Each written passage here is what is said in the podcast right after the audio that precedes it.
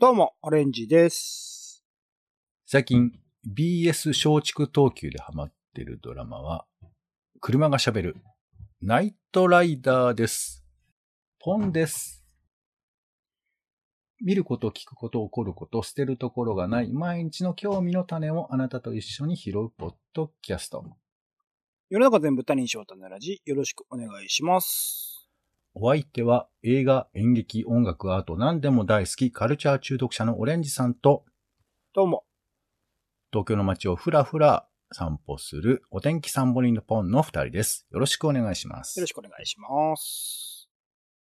みんなで話したい雑多な話を少しゆっくり丁寧におしゃべりします。丁寧な雑談。よ今回は、生まれ変わったらどうなりたいかというですね、話をしたいと思っております。はい、唐突ですよね。唐突。うんあの、テレビドラマで、ブラッシュアップライフっていうのが今やってるんですよ。うん。日本テレビ系の日曜日にやってるドラマなんですけど、で、これ主演が安藤サクラさんで、脚本がバカリズムさんなんですよね。うんバカリズムさんのドラマもご覧になってる方どれぐらいいらっしゃるかわかんないですけど、素敵な選択肢とかね、いうドラマフジテレビでやってました。あの、うん時間を戻すみたいなことができるタクシーで、でそれに乗るとあの時をやり直せるみたいな、そういう風な話だったりするんですけど、まあちょっと不思議で、あと、日常を結構丹念に描くというとちょっと大げさなんですけど、まあそういうことをバカリズムさん結構される方で、あの、OL 日記とかもありましたよね。架空 OL 日記、はい。はい。これなんかもう本当に普通の地方都市の OL が働いてる様子を、まあ、ただただ描いていくみたいな、なんかそんな話だったりするんですけど、もちろんそれ以外もいろいろあるんですが、まあなんていうか、バカリズムさんの顔が思い浮かびつつも、でもよくこんなドラマ作れるな、みたいなことで、なんかびっくりさせられるんですけど、まあ僕はこの今回のブラッシュアップライフにちょっとハマってまして。うんで、まあメインの話っていうのは、まあこれも割と地方として普通に仕事をしている人たちが、まああるひょんなことから、まあ、死んじゃうんだよね。で、死んでしまって、で、死んだら死後の世界っていうか、真っ白な空間で、主人公の安藤桜が目覚めるんですよね。で、そこはまるでもう市役所の受付みたいなところで、で、あの、いわゆるあの、輪廻転生の手続きをすることになるんですね。で、ちなみにあの、受付の係がバカリズムなんですけど、で、次は何に生まれ変わるんですかって確認すると、大割り食いですって言われて、ではあちらへどうぞっていう話になるんですね。いやいや、大割り食いはみたいな話で、あ、じゃあもう一回やり直しますって話で人生をやり直すことができると。で、大割り食いにならないためには、徳を積んでくださいというふうに言われて、まあもう一回やり直す。まあ人生をやり直すっていうふうな話なんですけど、まあまあ細かい部分ですごい面白いんですけど、今日はあの、この人生をやり直す、生まれ変わるっていうふうなことについて話をしたいというふうに思っているんですよ。うん。はい。で、ちょっと唐突なんですけど、オレンジさんあの、麻生太郎に生まれ変わったらどう思います？どの状態のっすか？あ、まあだから子供、子供の頃からもう麻生太郎として生まれ変わるわけ。もうそしたら、あれじゃないですか。お金をもう存分に使って、はい社。会のためになることをするんじゃないですか。あ、社会のためになることをする。うん。それは、じゃあちょ、一応細かいことですけど、このブラッシュアップライフでも、あの、非常に、あの、課題になるところですけど、今の意識を持ったまま生まれ変わるのか、それとも、え生まれ変わったら、い記憶はゼロになるけど、あの、今のオレンジさんがちょこっとはみ出て出てきて、おい、おい、オレンジ、お前こうしないと良くないぞってこう、助言ができるタイプと、あと、あとシンプルにゼロに戻っちゃうのと、これ結構前提変わると思うんですけど、はい。お姉さん今は意識持ったままっていうことを言ってくださってますよね。あブラッシュアップライフのものを投資をするんだったらそういうことなのかなと。そうだよね。で、俺ね、思ったのは、はいは麻生太郎さんに生まれ変わって、うん俺は麻生太郎の人生を変更できるんだろうかってちょっと思ったの。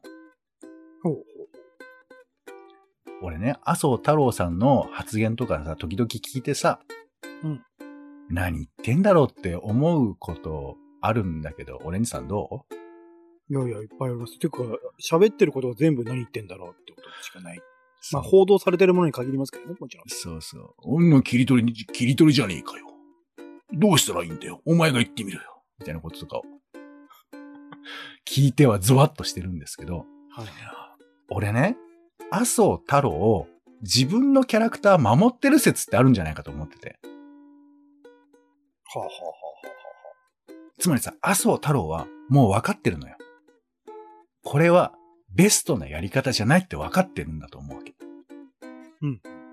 でも、途中で麻生太郎は、もう麻生太郎を変えられないって判断されてるんじゃないかなって私は思ってまして。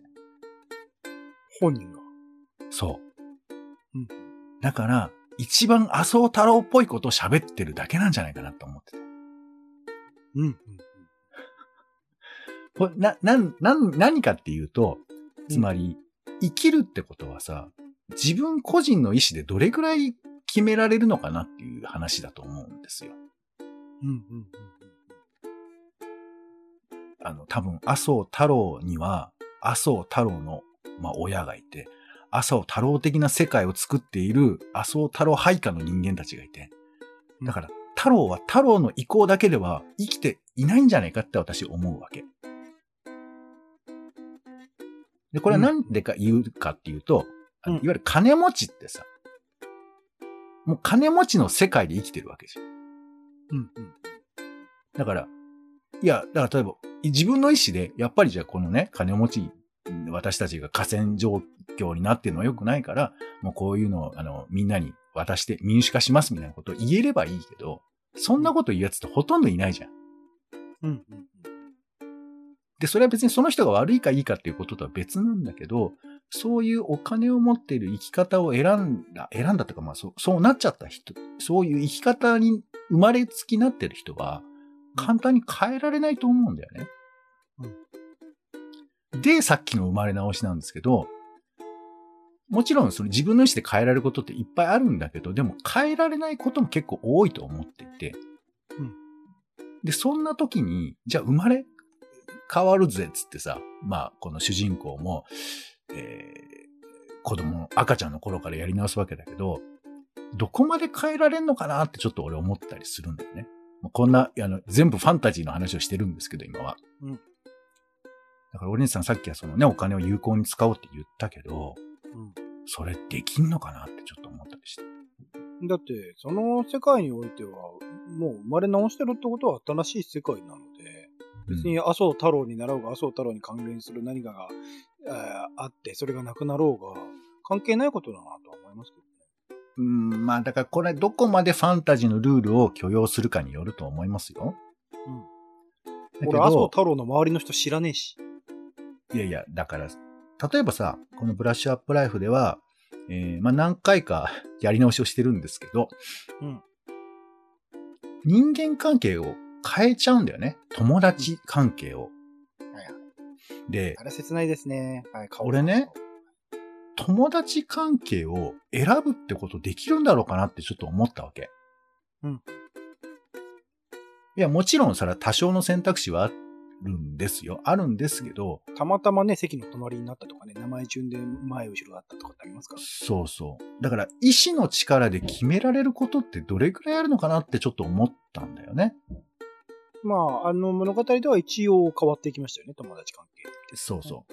だから、まあ、これは割と積極的にいろんなものが変えられるっていうふうな前提の話だったりするんですけど、うんなんかね、生まれ変わるっていう、せっかく想像してるのに変な話なんですけど、やっぱそれはそれでしかないのかな、なんか思っちゃったりなんかして、逆に生まれ変わりなんてないですからね。